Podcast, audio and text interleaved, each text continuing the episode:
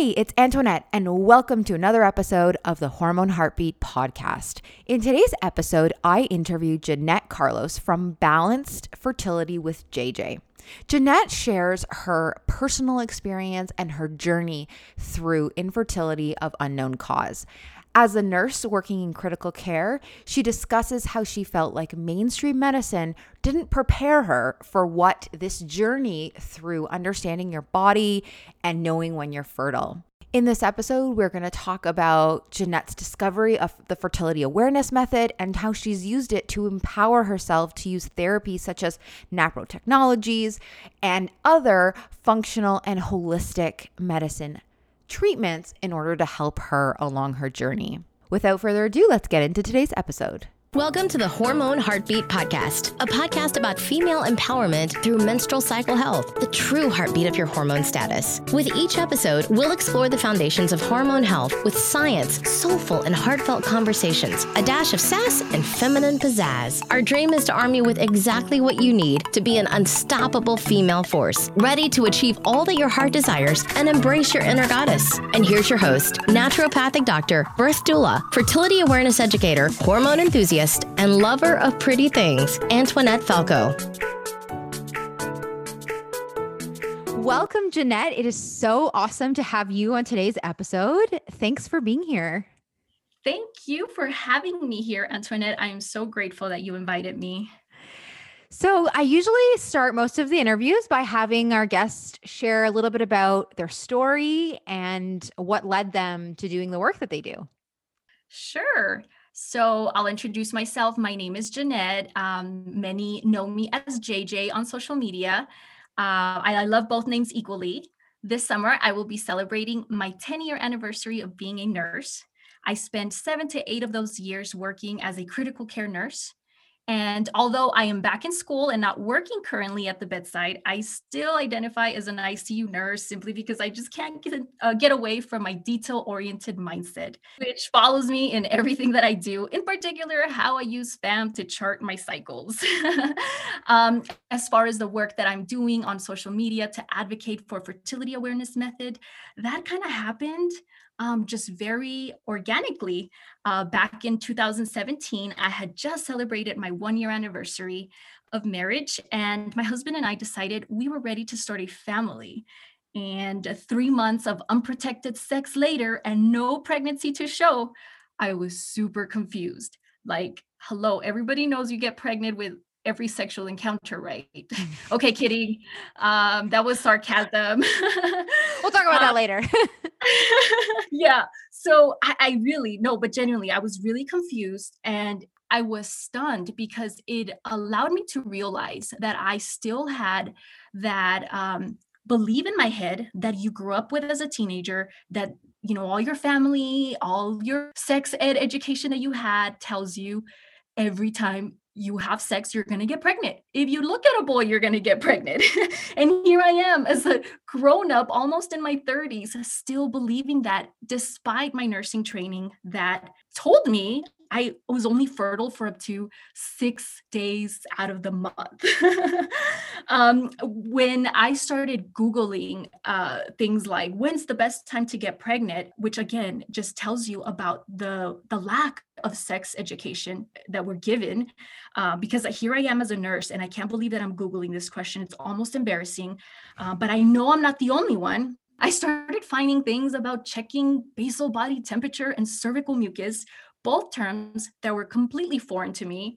And because I had never heard of it in nursing school, I assumed, well, clearly this cannot be scientific, but I was desperate. I wanted to get pregnant. So I'm like, hey, it's not going to hurt. Let me learn how to do this.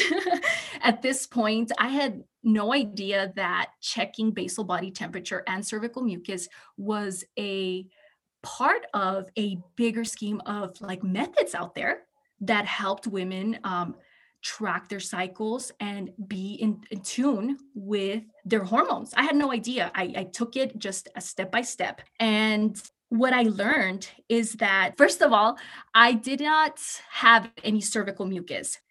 All right. So I had no idea what cervical mucus was at this point. I wasn't producing any. So I just kind of eliminated that off the bat. Um, that was a red flag in the beginning telling me that something was wrong. But again, I didn't really understand fertility awareness as a whole. I started uh, to focus more on basal body temperature just because I was trying to pinpoint my ovulation date for just for better pregnancy outcomes. And what ended up happening is that I started to notice that, well, I couldn't make sense of those charts either. My patterns were very sporadic. Um, they looked like the sawtooth pattern, and my temperatures were extremely low. I think I would range between ninety-six to ninety-seven degrees every single day.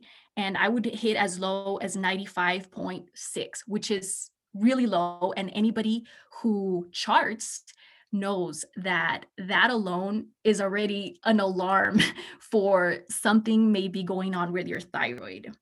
I was super excited in the beginning because it kind of led me to think, oh, well, now I have concrete evidence that I can show my doctor that this is going on, uh, and maybe he can help me get pregnant. So I thought in my naive way that I would take this information to him. Um, but unfortunately, just how I did not know about fertility awareness, doctors also are not taught. So unfortunately, nothing could be done about this. I just kind of went ignored for several years. If you are just getting to know me, I talk a lot about my infertility journey on my social media. And that was very devastating for me because not only was I learning about F A M from a healthcare professional that sees the need for this and the importance of how this can actually be a great tool to help us understand what is wrong with us if there are any hormonal imbalances, but from the standpoint of just a woman that is going through infertility and wants to get pregnant.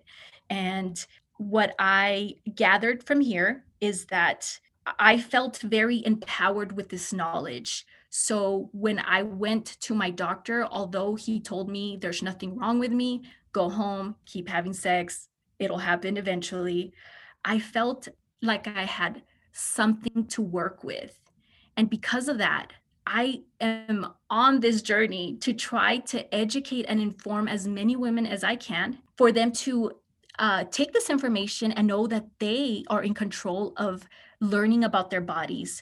I truly believe that when you have a deep understanding of who you are, you show up in the world as a better human.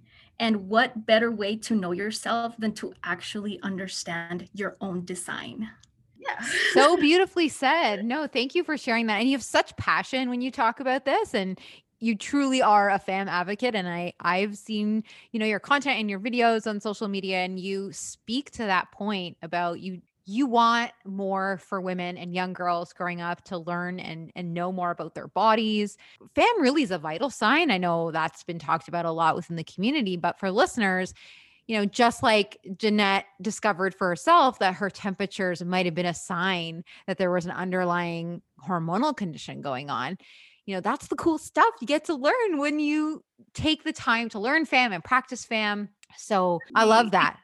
Yes, I get so excited because, like I said, in, in obviously you cannot get a diagnosis from this, and I'm not saying that. But what I am saying is that when we start to invest in this research, doctors are now going to have more tools to be able to help us, because thyroid, P C O S, you know, all these other um, irregularities just are so easily dismissed. And unfortunately, the only solution that we have is birth control. And if you are ready to have a family and you cannot find the reason for um, your hormonal imbalances, guess what? You go straight to I V F and I U I after a while. And I think we're missing a big, big picture here. Absolutely. Absolutely. Okay. So you said something that I, that I wanted to highlight, and that, that is that you had said something about how you grow up and, and you think that it's possible to get pregnant every single day of your cycle, on every cycle. Um, and then it just gets so discouraging when you actually want to get pregnant and it's not happening the way, you know, they told you in school that it was going to happen. Um, and actually a funny story, a few days ago, I was teaching an introductory presentation about FAM, and I had the client say to me, oh, I had no idea it was so technical. And it's like science-based. Wow. Like I had no idea. And this was somebody else who was a, um, she worked in the healthcare field, and I was just, I was blown away. But then I was also excited because here's somebody who's saying to me, this is the coolest, most amazing thing, and I want more people to know about it. So that was really, uh, that was a cool experience for me, but it really highlights that we need to be talking about this way more than we are. Absolutely. I love, I love that you say that, because these stories are not isolated. Like I said, I am a medical professional who also did not know.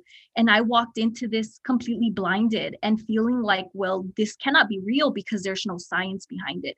But that's mm-hmm. actually false. We there's new research that is pushing out there for these methods to become very, very normal. And I'm excited for our future. Women's health is going to go in through a revolution. Woo, woo.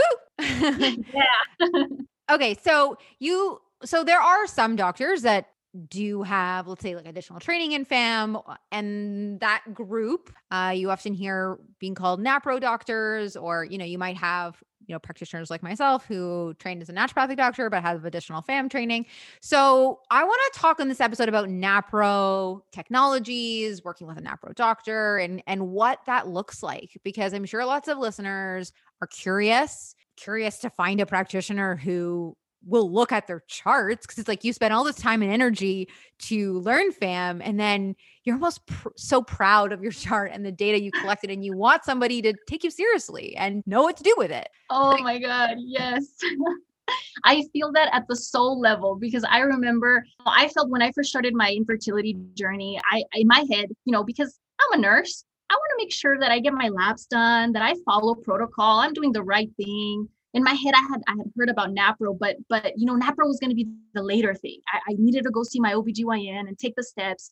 And of course, I, I was met with resistance, especially when I presented my charts, when I said I had no cervical mucus.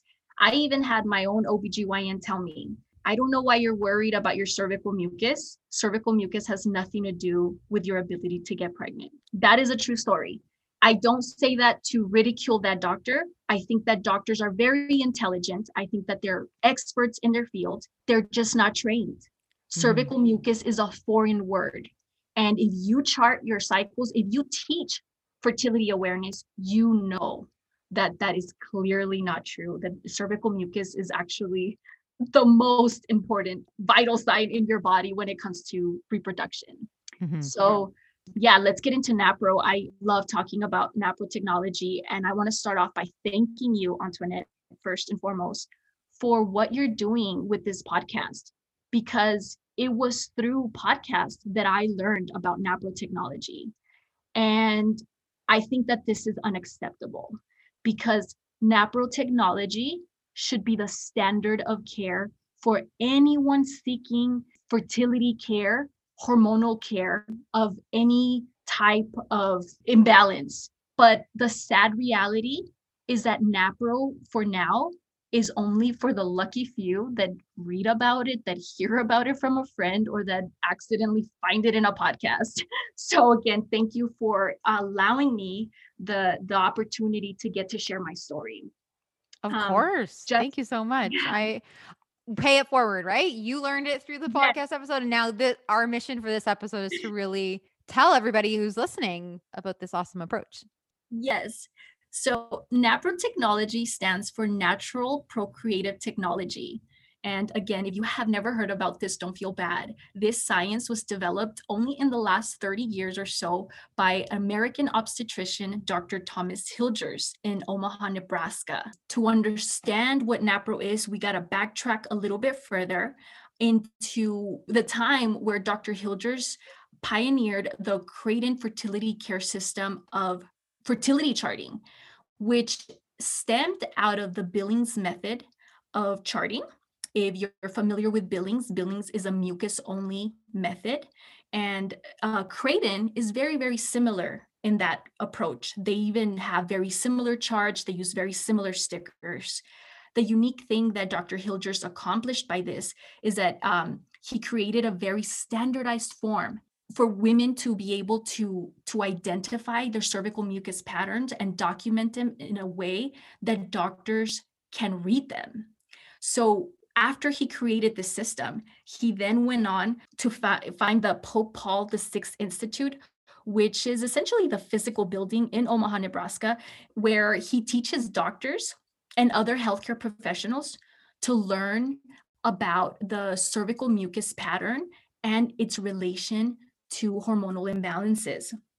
So these doctors, a lot of them, they're, they're regular family practice doctors, O B G Y Ns that do uh, a, a specialized training um, through the Pope Paul Institute, and they get essentially taught how to read these charts and how to treat us, which is so awesome for us. And it's, like I said, going to change the way that we uh, view our women's healthcare.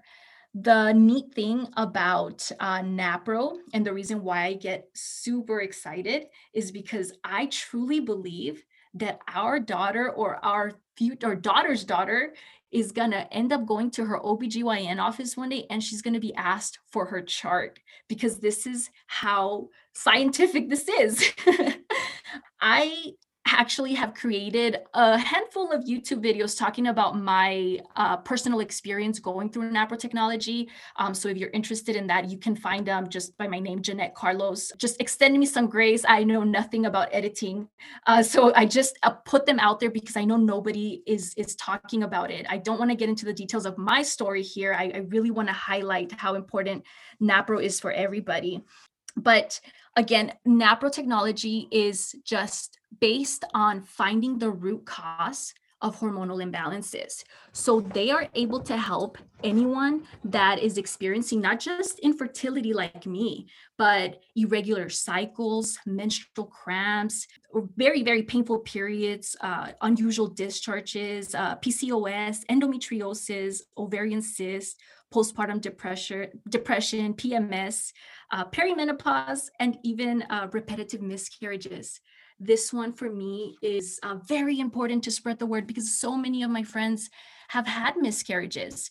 And the sad thing about the way that we handle miscarriages is that we tell women, well, it happens to a lot of you, and it's probably because the baby had some hormonal, uh, or I'm sorry, not hormonal, genetic abnormalities. And while that is true, I, I do not argue that.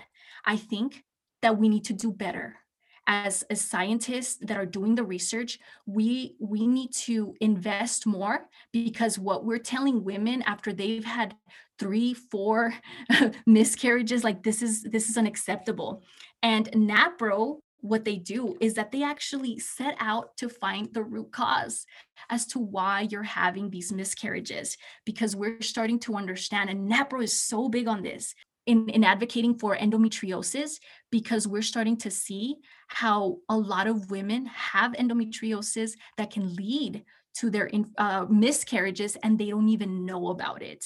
In my case, for example, um, I talked about how I've been on this journey for about three years. And in the three months that I started working with a NaPro technology doctor, I was able to receive two diagnoses that helped me understand my unexplained infertility, which was one, I had Hashimoto's, and two, I was diagnosed with endometriosis. For me, this is very, very important for anyone listening to really take to heart that this is a diagnosis that, while it, it can be very commonly understood as someone who has very painful, heavy periods, it is not always the case. I am one of those who had zero symptoms. I am a nurse. Trust me, in the three years that I've been trying to get pregnant, I made a list of all the things that could possibly be wrong with me. And the last thing on the list was endometriosis.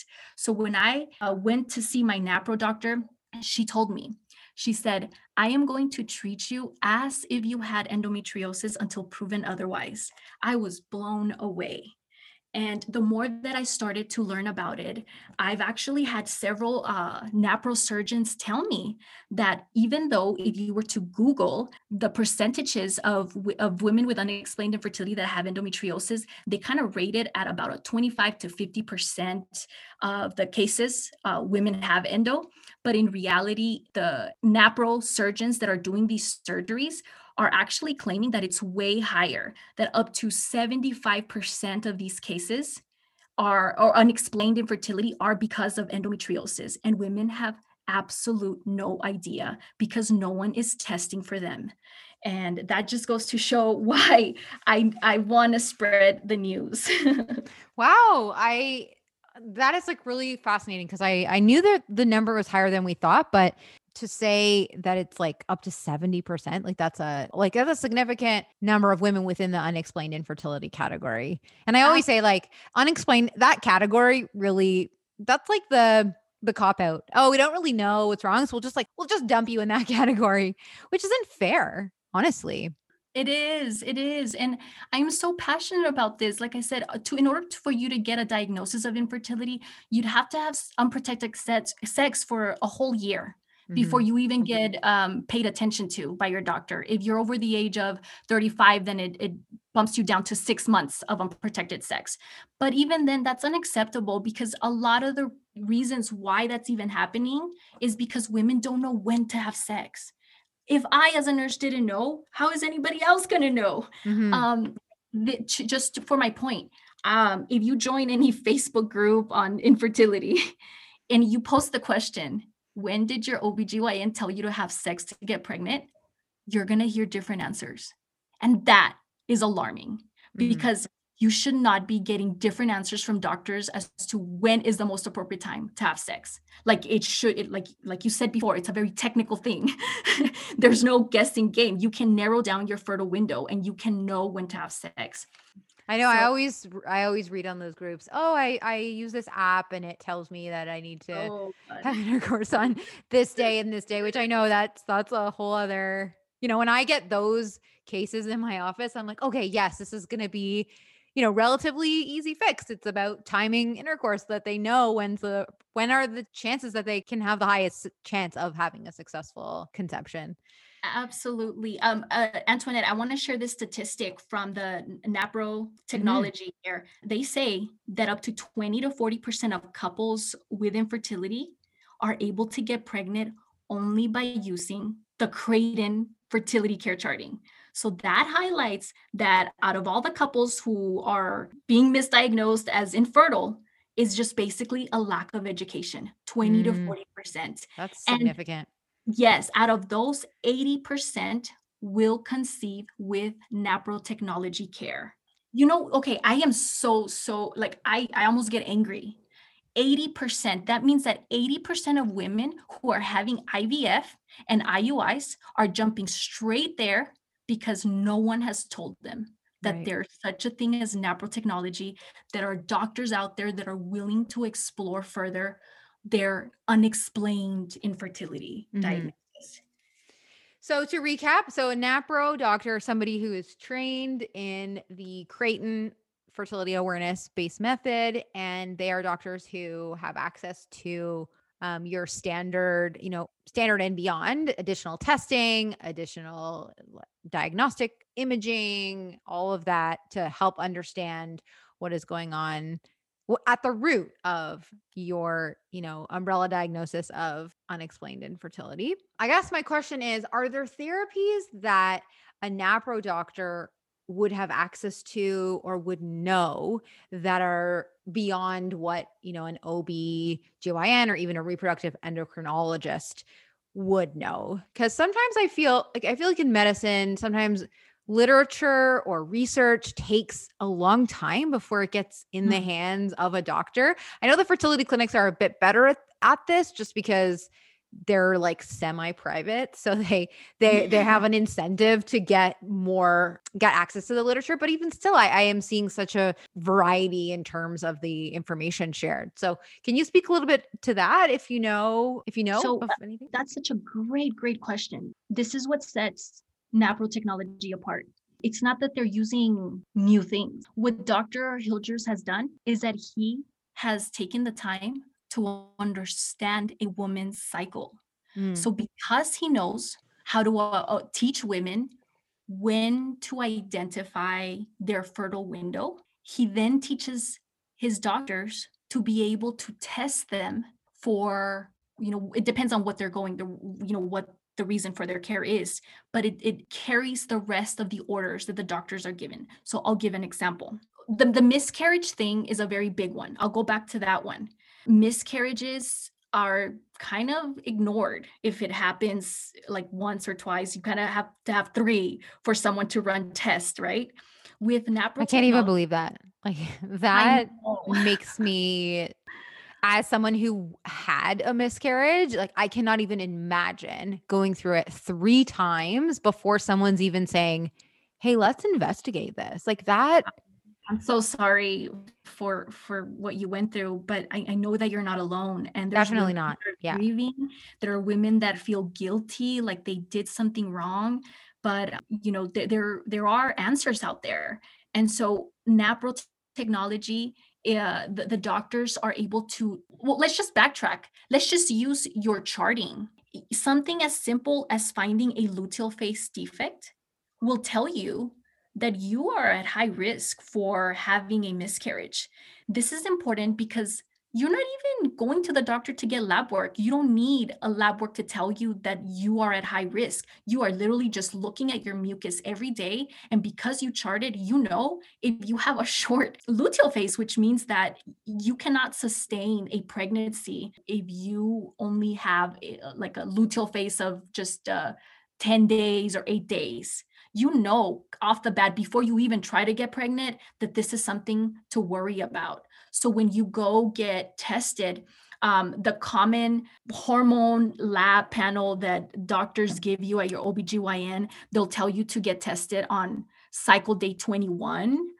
And the reason why this is not correct or why you're not going to get appropriate results is because the cycle day twenty-one thing is making the assumption that you are ovulating on cycle day fourteen.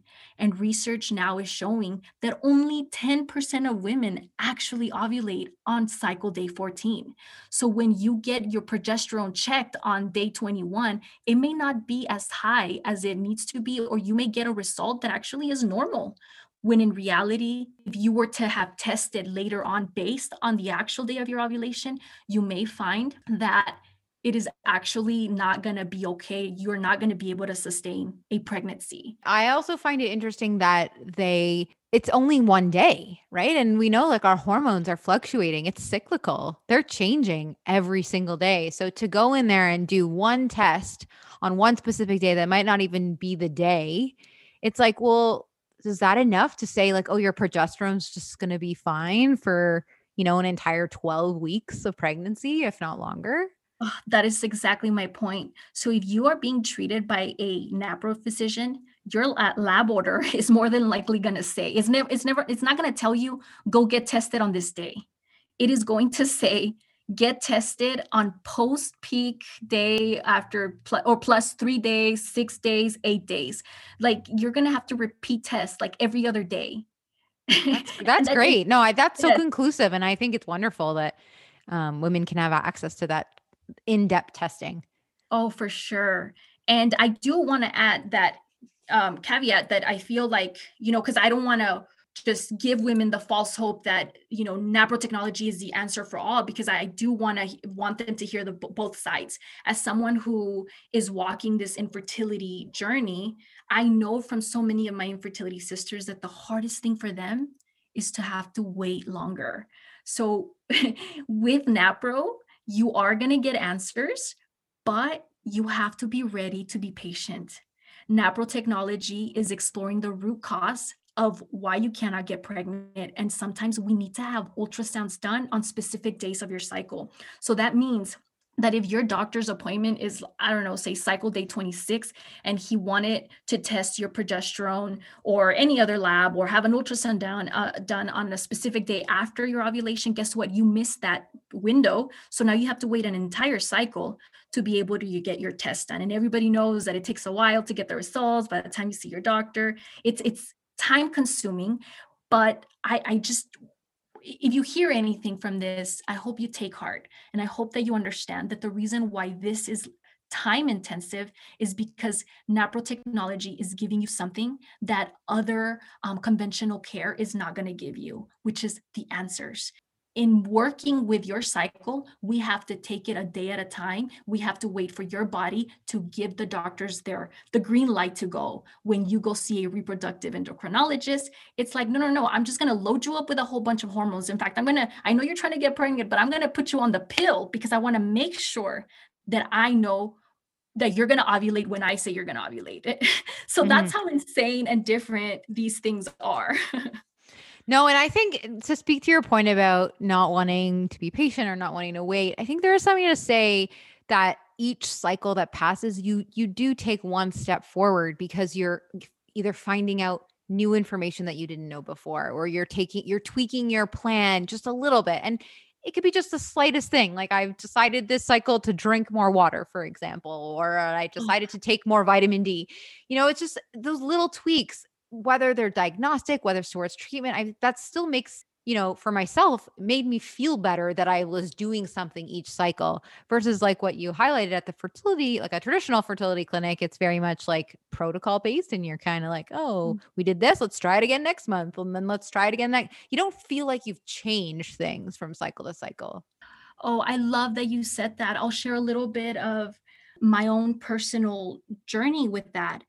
I advocate for NaPro, like I said, because for me, it's new and I feel like everyone deserves to know. But at the same time, I respect everyone's options. You know, if you're someone who really cannot wait and you just, you don't care how you get pregnant, you just want to get pregnant and you want to go with your reproductive endocrinologist, that's fine. I respect that. In fact, I I don't know if I will ever consider I V F or I U I. But what I will say is that for me, it is very important. It was very important that if I was to ever to arrive to that decision, I was going to walk in there confidently and I was going to walk in there armed with information. And when I found out that there's a possibility that I may have endometriosis, for me, I had to rule it out because science shows that women with endometriosis have lower um, success rates with I V F. I V F is expensive. I V F is not a walk in the park. So for me to have gotten my mindset ready to take on these more invasive procedures, I had to know where I stood. And I think now that I have my diagnosis of endometriosis, if I were to ever decide in the future that I want to go through with I V F, then I go in there understanding that my chances of conceiving are actually way lower. And me spending these thousands and thousands of dollars on something that may not help me get pregnant, I, I at least I went in there informed. And sadly, a lot of the women that are going in there, especially with the statistics being as high as seventy-five percent of silent endometriosis, um, there's a lot of women right now experiencing failed uh, A R T procedures with a diagnosis of endometriosis and they don't even know it. And for the listeners, A R T, artificial reproductive therapies. I know sometimes I'm not on top of defining those, but uh, no, that's an excellent point. Um, so through your NaPro journey, um, what would you say are the top pieces of wisdom that you've taken away that you really think that every woman or couple should, should think about when considering using NaPro technology? So like I said, it's very important to note that because this science is fairly new, no one else has caught up to it. That means there's a handful of doctors that are NaPro trained. There's a big possibility that you are going to have to work uh, through telemedicine. Right now, I'm currently living in El Paso, Texas, and my NaPro doctor is in Indiana. And my NaPro surgeon is in Dallas, Texas. So I've had to, I, I haven't had to travel to see my Indiana doctor because I do all my work through um, telemedicine. She sends all my lab work to labs here in El Paso. And the only traveling that I had to do was to Dallas when I had my, my laparoscopic surgery to rule out the endometriosis. With that being said, I, I do want to highlight that there's a possibility that you may need to travel or you may need to be okay with uh, telemedicine. On a good note, these appointments are generally covered by insurances because it is like seeing a regular doctor. The other downfall to NaPro is, like I said, it's just the time that you have to wait to get tested on a very, very specific day. So if you don't jump right on it, it may be months and months before you get to see your, your follow-up doctor. So if I could give any advice, it would be to go in there with a very patient attitude. It is going to take time, but I also have learned that the answers that I have received for my unexplained infertility have made my journey just so much more peaceful. It is so great to know that there is a reason for my infertility. And it's not just doctors telling me, well, I don't know what's wrong with you. Just keep trying. It'll happen eventually. And on, on top of that, I also just want to highlight that this is not just for infertility patients.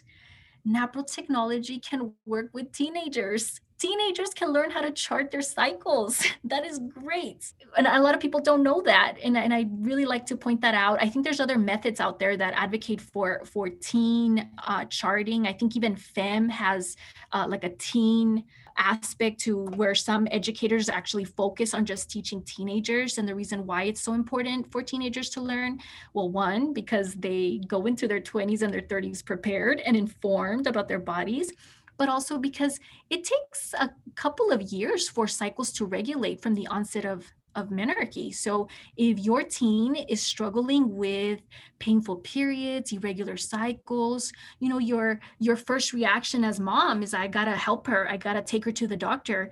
And your doctor only has the pill to offer you. Mm-hmm. So that will be, yeah. And, and, and everybody knows, I think at this, if your listeners are probably aware that the pill gets advertised as, you know, it's going to fix it. But in reality, it's only masking and quieting down these symptoms that are going to make you just get through your twenties until you're ready to get pregnant. Mm-hmm. Yeah. And I think if we, if we have more of the education earlier on, maybe we have less of this domino effect, which I feel like is kind of what we have been seeing in the last couple of years, right? You just, you don't learn about your body's reproductive signs. You, you know, need contraception. You are not, you don't know about FAM. And then you end up on the pill and then you're on the pill until you're, you get, you know, you come off, want to start a family, and then it becomes challenging. And then you end up, you know, like you said, I V F clinics. And then it's just, you go from one intervention to the next and one, you know, suppression of your menses to the next, right? Until it's like, okay, in the fertility clinics, we may not be suppressing menses, but we're definitely manipulating and we're tweaking and we're, we're trying to conform cycles to be these perfect cycles when that might not even be what that person needs to conceive. Exactly. Um, okay. Shifting gears a little bit. Cause you know, when we had our pre-chat, I loved uh, talking about the spiritual side of the fertility journey, because I just think that we hear so much about like the physical, the tests, the supplements, the vitamins, all the things, but the part of our body, our soul and our spirit is really what takes the biggest beating during this journey. And it's so tough. And I don't think this can be talked about enough. So if you would share with us um, a bit about how you explored your spirituality um, or how you used spirituality on your journey and how yes, it helped you. Absolutely. I, I love talking about this. Um, to me, I have to start like from the ground up because I didn't grow up in a very spiritual household. I didn't even understand what that meant. But I love how you how you said that comment about your spirit and your mind, and it's all interconnected. I am a true believer that spirituality is directly tied into our quest to finding our true selves and what our purpose on earth is. I read a book once, and you've probably heard of it, called The Five Love Languages by Gary Chapman. Yes, um, great book. Yeah, a lot of therapists talk about it. And I love the analogy that he gives about um, all of us having five love languages. Well, we have one, but there's there's five la- love languages. And the idea is that if you're in a relationship, you fill up your your partner's tank, in his or her love tank. And as a result, that person feels loved and you have a happily ever after relationship. So I take, I took that analogy because I, I'm a true believer that at our core, we are made up of mind, body, and spirit. And I like to think of those as our life tanks. And so if we take Gary Chapman's analogy of having to fill those tanks up, then I would have to say that I was born in a family, in a, in a life that led me to have empty life tanks. And so I just want to backtrack a little bit because I'm so fascinated by, by this idea of having life tanks.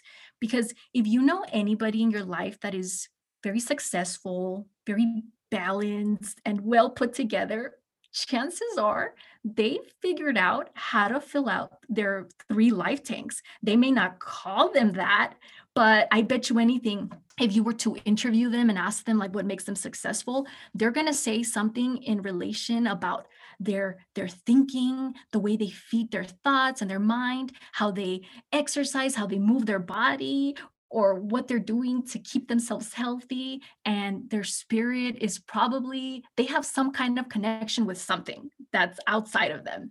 I am I am almost certain that they're gonna touch on, on one of those, that that's what makes them successful. In fact, that's why I named my social media handle Balanced Fertility, uh, because I find so much power in that word balance. I truly believe that being in the in the middle, in the balanced way, at the core of all that we are, will bring us a lot of clarity and health into all that we do. And so anyway, where am I going with this, and what does this have to do with spirituality? So going back to my own experience, when, when I said that I kind of grew up with, a, got thrown into adulthood with empty life tanks, I grew up in a in a very traumatic environment. I never felt like my, my home was a safe place. My family was stuck in this perpetual circle of domestic violence. So as a child, I never knew when I was going to wake up to find my mother dead. And as a result, I I just walked into adulthood with all these traumatizing thoughts that I didn't even know were traumatizing, because that's all I knew to be normal for me. But like I said, it just left me so depleted. My mind was so negative. I was convinced that love was stupid. Anybody who falls in love is stupid. And um, everybody's mean and evil. They're out to get you, and they're all going to take advantage of you. I almost laugh now because it's, it's, it's as a child, like nobody deserves that. And uh, I don't say that, um, like I, I knew that my parents loved me and that they constantly sacrificed for me, but I, I've come to understand that they also grew up with empty life tanks. And uh, I, I say that because I think it's important for anybody that's listening to go back and reevaluate where their traumas are. And everybody has some sort of trauma. The obvious ones are, of course, physical, sexual abuse, homelessness, um, starvation, you know, but, but sometimes we don't think that you can get traumatized by your parents expecting you to be number one at everything. So if you get number two and your parents tell you, well, that's not good enough, you kind of grow up always thinking like you have to be more. And mm-hmm. if we do not check where we are lacking, where we're traumatized, we will not be able to be in a place in our adult life where we can start to fill up our tanks. In in my case, my body as a teenager, like I, I was relatively healthy. And in my twenties, like I said, I, I didn't have any medical history, but I knew that the thoughts that I was having were eventually leading me to depression. When I got my first job, I didn't know how to handle the stress. So I started dealing with anxiety, and uh, my mental health just started to deteriorate. I didn't have any spiritual life. I, I didn't know God. And so for me, I was very, very blessed because there, there came a point at my bottom point where I realized, like, I need help. Like, this is not working for me. And I just went out and, and started to ask the question, like, God, if you are real, like, I need to know you, because I don't know what kind of God exists that would allow this kind of pain to be this painful. And um, here's one thing that I learned. Anybody who sets out on a quest to find themselves is going to eventually cross paths with God, because God is in our details. And um, I love that, because that tells us that even if you grow up like me with three empty, depleted tanks, if you just focus on filling up your spiritual tank, the other two are going to eventually fill up. For me, I can honestly say that this has given me a, a healthier perspective on relationships now, and how I handle my depression, my anxiety, my body that is in constant pain. I live with chronic pain, um, my infertility. It's all tied in to me seeing myself in the eyes of my creator. And this has been so important for me, because it really has been the foundation of how I address all the things that I as a human cannot handle. And infertility is really, really big. But for you, it could just be something else. And I, I just want to encourage you to explore your life tanks and see where else you can make improvements, so that you also can experience, like, this transformation. Yeah. And spirituality doesn't have to be real. Spirituality is not religion. And I know that sometimes we, we get that confused, but it's, it's whatever you believe that's greater than, than this physical world. Right. So for some, like, God might resonate, and for others, you know, you might use source or universe, or, you know, whatever other terms there are to describe creator. Oh, absolutely. Yeah. And this tank is idea of tanks is, is brilliant. And, uh, I even think about it in terms of, like, things that you pass down, right? So, like, your, you said that your parents had, you know, empty life tanks, and then you felt that for yourself, but now you have this ch- beautiful choice and opportunity to end that pattern that's, like, been mm-hmm. familial. And now for your children, you don't pass that on. You're going to create a child that has, you know, full life tanks. And how amazing is it that you have that sense of empowerment to, and, and choice even to do that. Like, I think that's so fantastic. Thank you. And yes, I truly, truly feel the same way. You know, I, I was never given that language. I kind of had to learn uh, on my own. But I think that truly what catapulted me into just experiencing that was me getting to know God. Because when you know God and how God sees you, your your view of the world completely changes. And you're absolutely right. Some people may may call it a different thing. But it's in the act of surrendering to that act that you just begin to, to see things very differently. Mm. Surrendering, surrendering control is probably one of the biggest things I've had to learn on, on both journeys, being a practitioner working in this space, and then also my personal journey. And it's so, so hard, so hard. And, you know, I think someone said to me once, like, you know, surrendering is not the same thing as giving up. And I was like, it's not. I always thought that that's what it meant. And then, and then it's, it's when I actually sat with that, I'm like, no, surrendering is saying, like, it's out of my hands, and I'm going to put it mm-hmm. to, you know, higher powers that be. And, um, then through that came this idea of, like, everything does have a way of working out at the right time that it's supposed to. And I know, like, there's a whole, you know, like, divine timing, but I believe that, because I look at my life and I was like, okay, well, this happened at this time. And if it would have happened at another time, it wouldn't have worked. An example is I think about my husband. Like, if we met in our early twenties in university, we were completely different people. There is no way that we would have gotten together back yeah. then, but we met at just this, like, perfect time where we were both at the right place, and our subconscious were, like, evolved, if you will, if you want to go that, that deep. But I think the ferti- our fertility journeys, and, like, when we will have children and when we will be mothers, well, actually we're already mothers, but, you know, this will also have follows that divine timing Um, and surrendering really lets you be one with that. Absolutely. Thank you for sharing that, Antoinette. I, I feel the same way that you do. In my case, for example, I'm very, very, I take very dear to heart in the Bible where it says that God knew us before we were even born and he knitted us into our mother's womb. So if I believe that to be true, then it means that my children already exist. I just haven't met them physically. And there's this book out there called The Cosmic Cradle. It may not yes. be everyone's cup of tea, but, um, you know, in it, it says that there's a lot of people that claim that they are able to communicate with their spirit babies.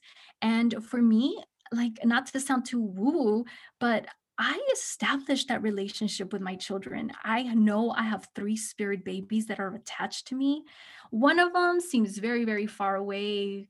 Um, I don't know if he'll ever make it to Earth, but I know there's a boy and a girl. And, and the girl is is very strong. She comes onto me a lot, actually. And um, I know that it has a lot to do with the work that I'm doing here on Earth. Um, to heal the mother wound, all the, the lineage that I feel like I'm breaking as I'm setting out on this quest to fill up my own life tanks and just, you know, be a better example for others in my own family. Um, that, that little girl for me is, is, is very, very big. So she comes on strong. My boy, on the other hand, he's more quiet. Um, I rarely get I rarely get to experience, I don't, I don't know that's the appropriate word. I don't know how to use it, um, but he seems very wise. And I don't know if he will ever make it to Earth either, but I know that he's real. And and I, I hope that they know that they drive me and they ignite me. And when it comes about talking to about divine timing, I truly believe that, you know, they are like, I wouldn't be here talking to you, Antoinette, had it not been for me wanting to seek them and to desire them. And in order for me to be at peace with it, because it almost sounds like it could sound very cruel to think that, well, why would God create these children and not, and they're not going to come into the earth? But the thing is, is that I've learned to desire more what God wants for me than what I want for my life. So yes, I want to be a mother so, so bad, but I don't know if that's what God wants for me. And what I do know about where I'm at in my life right now is that God is working in me. Um, I may not be a mother, but I feel like I am giving birth daily. I am moving things. There's things happening to me. I'm creating all the information that I'm putting out on my social media. Every time I talk to women, every time someone learns something new about their fertility, I am planting seeds. And that just, that just, I, I love it. It's like you said, we're like spiritual mothers. And then I really take that to heart. Um, surrendering to me is an act of absolute strength and holiness, because like you said, it, it may sound like, like it's a weak, because that's what we're trained to believe, right? Nobody wants to, to give up, but to give up is actually a false understanding of what surrendering is. Surrendering, like one who truly surrenders in wisdom to a purpose that is higher than themselves, actually finds that they end up winning more at life had they just stubbornly kept on holding on to their limiting beliefs. So mm. in my case, I share that similar story that um, about you and your husband meeting, you know, had it been different, um, I also would not have met my husband. I joke with him and I tell him, like, honey, you are not the man of my dreams, mm-hmm. because he he never would have made the cut, because the girl that I used to be would have been into material things. And, and now, like, I, I know that God was preparing me. God was building me to be the wife that my husband needed. And at the same time, he was opening my heart to receive the love that my husband gives me now. I'm so proud of the relationship that I have with him, our communication, which is very strong. And, you know, back then in my mid twenties, I, I would say this prayer. I would say a lot, dear God, rid me of myself so that at the end, only you remain. I didn't understand the magnitude of this prayer back then, but I really have come to realize that, you know, the more I began to surrender my stubborn human ways to the mercy of God, I began to experience supernatural ex- exchanges within me. Like I became more compassionate, more joyful, more peaceful, more confident. I was renewed. And if I had not changed that, my husband would have never been attracted to me. So like looking back, God was molding me and God had me. And to me, surrendering is an act of worship. If we don't know surrender in that way, you don't know peace. Wow, so beautiful. Like the way you have such a way with words, the way you phrase things and put things. I just, I, I'm getting goosebumps over here. uh, no, it's this, a relationship goes through so much on the fertility journey. Absolutely. Mm-hmm. But I think it, I always say to my, to my clients that it's, it's challenge. It's a, it's a way that you're being challenged and you're being like supported and you're crafting the type of parents you're going to be, the type of couple you're going to be with children, the moms and dads that you're going to be. Like, this is a gift. This is like this beautiful lesson you get to learn. Absolutely. I'm very uh, careful sometimes when I express that, because I don't want to sound too happy. Like infertility sucks, man. Oh yeah, definitely. Um, but, but I know so many of my infertility sisters that, you know, they really struggle with it and they don't have an understanding, a knowing of God and who they are in his eyes. And, um, you know, my heart breaks for them, but I also, I hope that my story is able to give someone hope. And when it comes to relationships, I completely agree with you. Infertility can change a lot of how you go out in the world and you you just have a relationship with your husband. A lot of, of couples who struggle with infertility end up getting divorced because the pressure is just too much. And one thing that has become very important to me because of my history of anxiety and de- depression um, is that I knew from the very beginning that I had to create boundaries um, with how I was going to handle this. So I am ex- extra meticulous about the way that I interpret my infertility. Um, so I have to refuse to allow infertility to dictate how I am going to experience my relationships and um, just experience my marriage. And, and I, and I hope that if anybody listening that's going through infertility, that they take anything off of this, is that while it may seem hopeless, like they have no control over when they're going to get pregnant, that they remember that there is always something that they have control over. And so for me, I use the word like I refuse or I choose, because we always choose daily to see things, to view things, and, and to make things out of this pain. So although I, I know a lot of women who cannot even handle um, being on their social media and seeing pregnancy announcements, and they just fall apart when their friends say that they're pregnant for the third time.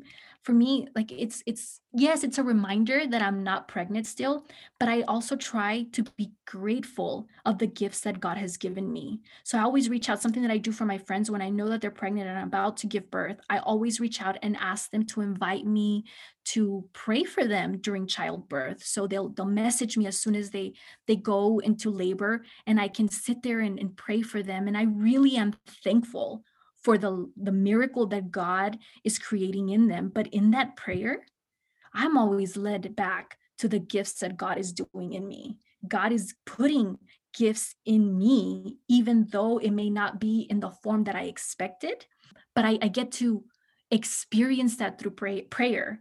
And if I do not put myself intentionally in those situations to experience his grace and his, his love for me, I will miss the gifts. I will miss the positivity. I will miss how amazing my marriage is now, because our communication has only gotten better. We talk about things like, you know, adoption and having our, our, the A R T procedures, or even having children with disabilities, which is a likely thing the older that we get. We don't control this, but we have these conversations. And my husband is so supportive. My husband is so helpful and always helps to ground me back. I feel so accepted, so loved, and I would never question that his love for me is going to diminish just because I cannot give him children. And to me, that is a gift. Thank you so much for sharing that. That's you. Yeah, you have a way of speaking about God in a way that just brings it, like brings grounds it, right? And brings it into like our modern our modern world and into this idea of, you know, our health and our bodies. Uh, so thank you for sharing that. So wrapping things up, uh, what are some pieces of advice that you would give a woman who's just starting her fertility journey? Ooh, that's a good question. So first of all, I want to, okay, I want to say this because someone who's beginning their fertility journey may think that that means I'm ready to get pregnant. So what I want to say about that is that your fertility journey starts like way before you think about getting pregnant. And um, you really need to get into the habit of really seeing every one of your menstrual periods as a little flag that's telling you that something is right or something is not. Start paying attention to your flow, to the color of your period, to the symptoms that you get right before your you start to bleed, because they're all telling you something. If you don't chart, it's a great time to start way before you try to get pregnant. Remember that if you are someone who is on birth control for the reasons of hormonal discomforts like P M S or P C O S, you're only masking these symptoms. And while the advice that you're more than likely given is, well, just stay on it and come back to see me when you're ready to get pregnant, keep in mind that that's going to work for, yes, a lot of women. A lot of women are able to get pregnant right away. But if you are one of those who is already dealing with hormonal imbalances, if you're ready to get pregnant at the age of thirty-four, guess what? It may take you a very long time to be able to get back your full fertility. I say that for anybody like on the I U D, it, that one is the one that takes up to a year for, for you to be able to have your fertility completely restored. So I, I say I say that not to scare you, but to to know that your fertility does not start when you want to get pregnant or when you find out that you're pregnant. It really does start from the onset of menarche. And what a gift it is to live on this earth as a woman, as a, as a, as a female that gets to teach other little girls about their period too. And on that note, for anybody that is going through infertility, what I would say to you is, and please kindly hear my heart, but stop over glorifying motherhood. Yes, I want to be a mother just as bad as you, but don't forget that you are more than just that. If there's one thing that for me has been very helpful is just to not identify as a victim. I would never ask God, why me? Why is this happening to me? Because I know that God cares and he hears my heart. And if I am not happy with where I'm at, if God is not answering uh, the desire of me becoming a mother, which I know is there because he put it there, then maybe the problem is not that I cannot get pregnant, but that I am only identifying as a mother, when in reality, I'm way more than that. God has called us to be sisters, to be cousins, to be friends, to be mentors, to be humans and women on this earth. We have so much more to give, and we can mother without having children. My my other thing on that, go join a mom Facebook. Like seriously, go ask women, these moms, when was the last time they had time for themselves? When was the last time they slept in? When was the last time they went on a interrupted date with their husband and they just had sex whenever they wanted to? Listen, moms, having a like having children is a hard job, and I I am aware of that. So don't over glorify the motherhood aspect. Yes, your friends will tell you that it's all worth it, and it and it is. I would trade anything right now to be a mother. But at the same time, we have to understand that that is not our story. Our story is here. Our story is in the pain. But out of pain, you can learn things and you can grow and you can be better. So wise, Jeanette. Thank you so much for sharing that. On a lot of levels, I needed to hear this today. Oh. Um, so thank you for that. But how can our listeners stay connected with you, get learn more from you, hear all your awesome wisdom? Oh, you're so sweet. Well, thank you, Antoinette, for having me here. It's been such an honor. And uh, like I said, I am so grateful for people like you that extend these platforms for education to be put out there, for wisdom to be gained, because we all need this in our lives. um, but you can find me over on social media, on Facebook and on Instagram. I am at Balanced Fertility with J J. There is a period after every word because Instagram. um, so balanced dot fertility dot with Dot J J. I we'll link it all in the show notes, yes, so we'll be yes. good. And then uh, on TikTok, I make uh, I make a lot of videos over there, sometimes different than my Instagram and Facebook. Um, you can find me there at balanced dot fertility, um, and you can find those NaPro videos that I've done on my YouTube just by uh, searching my name, Jeanette Carlos. Like I said, extend me some grace. I know nothing about making videos. I just did those because that information needed to be out there. Publish, not perfect. That's what I always say. I love it. All right. Thank you so much, Jeanette. It was great to have you on today's episode. Yes. Thank you, Antoinette. Thank you for listening to the Hormone Heartbeat podcast. If you enjoyed today's episode, be sure to subscribe so you can be notified of all future episodes. And don't forget to check out the show notes for all guest details and your free downloadable goodies. Your feedback is important to me, so please, please leave a review so women can find and be empowered by this knowledge. If you have a topic you'd like to see discussed on the show or have a recommendation for guests you'd like to see interviewed, please get in touch by emailing the hormone heartbeat podcast at gmail dot com.